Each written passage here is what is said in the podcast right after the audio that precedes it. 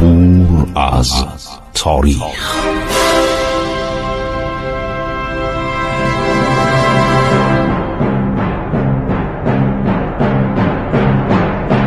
کاری از گروه جوان و اندیشه رادیو جوان.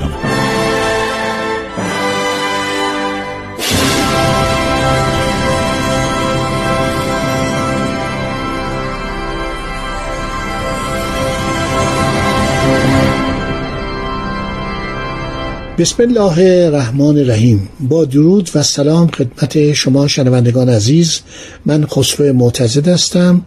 امیدوارم که بتونیم در پانزده دقیقه امروز هم بخشی دیگر از رموز و اسرار تاریخی رو براتون بازگو کنیم.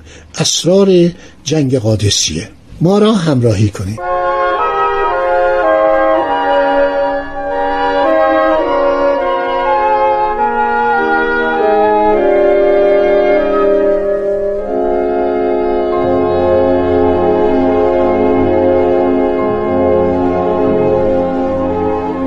یکی از نکات خیلی جالبی که ابن مسکویه در کتاب تجارب الامم جلد اولش اشاره میکنه در صفحات سیصد و شش سیصد و هفت اینه که دولت ساسانی برای ایجاد ارتباط میان پایتخت و جبهه به وسیله منادیان اقدام میکرد، یعنی جارچی، برای ایجاد ارتباطات و خبررسانی میان مدائن تا خط اول جبهه، یعنی اردوگاه رستم که در محل کنونی شهر نجف بود، نجف اشرف، به فرمان یزگرد و با اقدام دیوان سپاه افرادی به صورت منادی گمارده شده بودند که فرمانهای یزگرد را با فریاد زدن به نفر بعدی میرساندند. او فرمان را با بانگ برآوردن به گوش نفر بعد از خود میرساند. خیلی جالبه، یه نوع تلگراف بوده، تلگراف انسانی. این منادیان فرمانها را آنقدر تکرار میکردند تا در اردوگاه به رستم ابلاغ میشد. به همین ترتیب خبرهای اردو و سپس جبهه به مدائن وصول می شد. این مثل اون اختراعی بود که فرانسوی ها در اوایل قرن نوزدهم هم پیش از اختراع تلگراف ابداع کرده بودند. برج هایی در فاصله نزدیک به هم از پاریس تا مرز ها بنا کرده بودند که حروف بسیار بزرگ رو در ساعات روز بر روی صفحه چوبین به نمایش در می آوردن. مأمور ارتباط بعدی با دوربین حروف را می خوان به برج بعدی خبر می داد. بدین ترتیب اخبار و گزارش ها و دستورهای دولت مرکزی ابلاغ می شد. میگن وقتی ناپلئون پیاده شد که برگرده از جزیره الب به پاریس، ظرف هجده دقیقه خبرش به پاریس رسید. یعنی این پست‌های تلگراف ارشد حروفی هنوز اون موقع سیم تلگراف اینا اختراع نشده بود، یعنی به عقلشون نمی‌رسید. اینا به هم روی کاغذهای بزرگ، روی تختهای بزرگ، بهتر بگم روی تختهای بزرگ می‌نوشتن ناپلئون آمد. اینو قشنگ مشخص بود، با دوربین برج به برج خبر میدادن. میگفتن هجده دقیقه خبر رسیدن ناپلئون از بنادر جنوبی فرانسه به پاریس مخابره شد. تبری و ابن مسکویه تعداد کم پیلان عرض شود که سپاه رو اشاره میکنن. در حقیقت تعداد جمع پیلان ارتش رستم فرخزاد را به هنگام نبرد قادسیه در اکثر سی یا سی و سه زنجیر فیل ذکر کردن. چرا انقدر کم بوده؟ من عرض کردم سوالم این بود که چرا هزار زنجیر فیل در فیلخانه سلطنتی رسیده به عرض شود که سی فیل؟ آیا اینا در فیلخانه مدائن به عنوان ذخیره نگهداری می شدن یا در طی جنگ‌های ایران و روم یا جنگ‌های پیشین با تازیان به هلاکت رسیده بودند؟ فیل جنگی به بلندی دوازده زر کمیاب بود. مسعودی در مروج الذهب می نویسد بیشتر فیل‌ها از نو تا ده زر بلندی داشتند. ملوک هند فیلهای تنومند و بلند را بهای گزاف میدهند. ممکن است فیلهای وحشی سرزمین زنگبار از آنچه گفتیم خیلی بلندتر باشند و این را به قیاس شاخ آنکه دندان گویان آج و از آنجا آرن توانانست که وزن دندان صد و پنجاه تا دویست من باشد و من دو رطل بغدادی است. هرچه دندان بزرگتر باشد پیکر فیل بزرگتر است. اینو مسعودی در مروج الذهب نوشته، مورخ بزرگ اسلامی.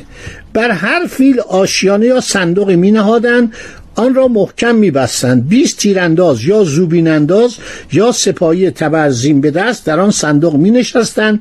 در حینی که پیل بنا به فرمان پیلبان با دستورهای او و با کوبیدن ضربات چکشی کوچک خروشان و خشمگین چکش رو توی سرش میزدن، تو فرق سرش میزدن، بهش دستور میدادن. خروشان خشمگین به این سو و آن سو میدوید، سپاهیان خصف را زیر پاهای خود لگدبال میکرد، قفسه سینهشان را میشکست یا خرطوم خود را به دور بدن آنان میپیچید و بالا میآورد تا سربازان داخل صندوق آن سپاهی خصف را با شمشیر و زوبین و تبرزین از پای درآورند. یا دشمن را به دور پرتاب میکرد یا زیر پای خود میانداخت و له میکرد. سپاهیان مانع رسیدن دشمن به پیل و آزار رساندن به او میشدند. جلوی چشم پیلان حفاظ آهنی و بدن ایشان پارچه زره پوش داشت. در فیلم هایی که اخیراً تهیه میشه در استودیوهای کشورهای خاورمیانه من دیدم، خیلی قشنگ تهیه میکنن.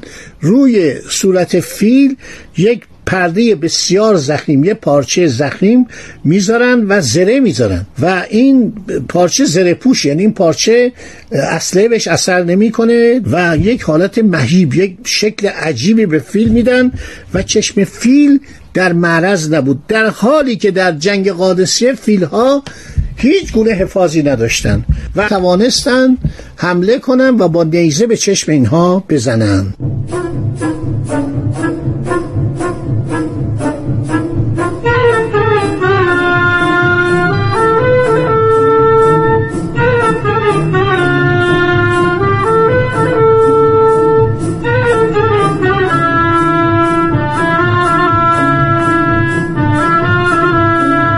از سپاه معروف عراب جنگی معروف ایران و سپاه منجنیق و کشکنجیر اندازان و نفت اندازان نیز در ارتش اعزامی اثری نیست. تاریخ هیچ اشاره به اینا نمیکنه. اینا همیشه تو ارتشای ساسانی بودن. شاید به دلیل اینکه جنگ در بیابان در میگرفت و دژ و قلعه‌ای در برابر ایرانیان نبود، اینا منجنیق نیاوردن، کشکنجیر نیاوردن، نفتنداز نیاوردن، شادم از بین رفته بود.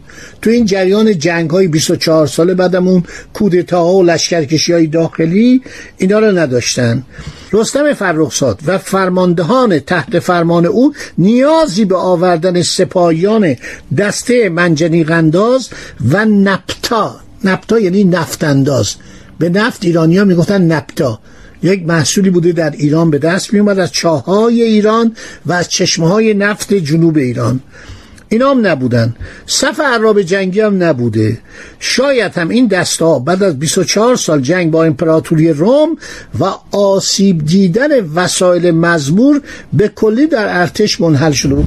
ما خواندیم و شنیدیم، برای شما هم گفتیم که خسرو پرویز عده زیادی از نیروهای زرهی یعنی عراب جنگی رو از بین برده بود، اینا رو بازداشت کرده بود، اینا رو میگفت شما در جنگ با رومیان خوب نجنگید. سی و شش هزار تنه از اینها زندانی بودن. در روزی که کودتا اتفاق افتاد در فوریه سال ششصد و بیست و هشت میلادی، سی و شش هزار نظامی در زندان ها بودن که اینا بعد آزاد شدن، اومدن تو کودتا شرکت کردن. در صورت در این جنگ چشمان پیلان جنگی را نپوشانده بودند.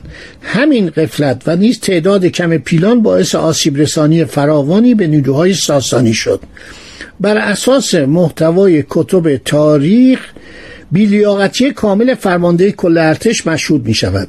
اینا نکات فوق‌العاده است. یعنی وقتی آدم این عرض شود که مطالب رو میخونه حیرت میکنه. یکی از کسانی که خیلی در این باره زحمت کشیده مردیس آلمانی به نام عرض شود که نولدکه، تئودور نولدکه، خیلی جالب برداشته نوشته. در ایران عرابرانان بودن، مسابقات عرابرانی در تیسفون برگزار میشد، به اینا رو اوریکه میگفتن. پس از خسرو پرویز از جانشینان او مواجب خود را خواستند، اما اولیای امور به ایشان گفتند بیخردی خسرو سپری شد. ما دیگر اریکه یا اریکه نمیخواهیم. کار کنید و خود نان خود را به دست آورید. عرابرانا رو مرخص کردن. اینو نل تکه داره میگه. نل تکه آدم محقق بی‌نظیر در قرن نوزدهم. نل تکه میگه مواجب ایران پس از پیگیری‌هایی که کردن پرداخت شد. عرابرانی که این داستان را نقل کرده یک رومی تبار ایرانی شده به نام کلوتیخوس بوده. چون عرابرانی حرفه نظامی بود و نگهداری عرابه و اسبان آن مخارج سنگینی را در بر داشت، شیرویه یا جانشینان او که بخش عمده از مالیات ها را حذف کرده بودند تا رضایت مردم را به دست آورند، رسته عرابرانی را منحل کردند و ارتش ایران فاقد سپاه عرابه جنگی شده بود. از عرابه جنگی یا عراده یا گردونه در همه جنگ‌های ایرانیان در عصر ساسانی با سپاهیان ماجر استفاده میشد. در همه جا ایرانی‌ها عرابه جنگی داشتند. در جنگ با رومیان عرض شود که مورخان رومی و یونانی به آن اشاره کردند، چه در جنگ‌های شاپور اول و دوم با تازیان. حال چه شده است که در دوران پس از خسرو پرویز هیچ صحبتی از عرابه جنگی به میان نمی آید و این سلاح سنگین مؤثر ارتش ساسانی به کلی از صحنه کارزار ناپدید شده است. تاریخ ایرانیان و عرب‌ها در زمان ساسانیان، نوشته تئودور نولدکه، زیرنویس صفحه چهارصد و دو. خیلی جالبه. یعنی ما صنف عرابه جنگی را هم هر شود از بین برده بودن. اینا نکاتی است که این تاریخ آدم میخونه هی براش روشن میشه و اینا رو ما مدیون مورخان بیزانسی هستیم. عرض کردم این عرابرانی که بیکار شده، اسمش هم که ورداشتن نوشتن سپاه اریکه یا اوریکه، اوریکه، اریکه، تخت، عرض شود اینو منحل کرده بودن. یعنی بنابراین ارتش ایران فاقد یکی از قوی ترین صنفا و رستای خودش بود، یعنی عرابه جنگی. بعد نام نویسی های رستم فرخزاد، اولا تا توانسته از رفتن به جبهه خودداری کرده، سپس وقتی اصرار و فشار یزگرد، بالاخره شاهنشاه بوده شده دیگه، اون تاجو گذاشته و بالاخره یه اعتباری داشته، هر چی خواهش میکنه وقتی میره جبهه نامه های عجیبی مینویسه، نامه های ابلهانه پر از ناله و تقابن، زاری و شیون به برادرش، دست یازیدن به رمل و استولاب، غیبگویی و طالبینی وی عرض شود سخن به میان آورد. بنابراین در این جنگ هم عرض شود که سپاهیان خوب نمی جنگیدن. خود این ضعف روحی رستم فرخزاد مانع بزرگی بوده. بعدم این اجحاف و غارتگری ویسپوران، طبقه اشراف، بزرگان یعنی بزرگان، موبدان، فساد و بیخیالی اشرافیت ساسانی، بندگی و بردگی ایرانیان زیر دست چون هتخشان و واستریوشان و آن همه فساد اخلاقی، عرض شود که باعث میشه که اینها همه در حال نابودی باشن. اینا همه عرض شود که مشکل ایجاد میکنه. خب دوستان، وقت ما به پایان رسید. امیدواریم که باز هم بتوانیم در خدمت شما تاریخ پرفراز و نشیب ایران رو بیان کنیم.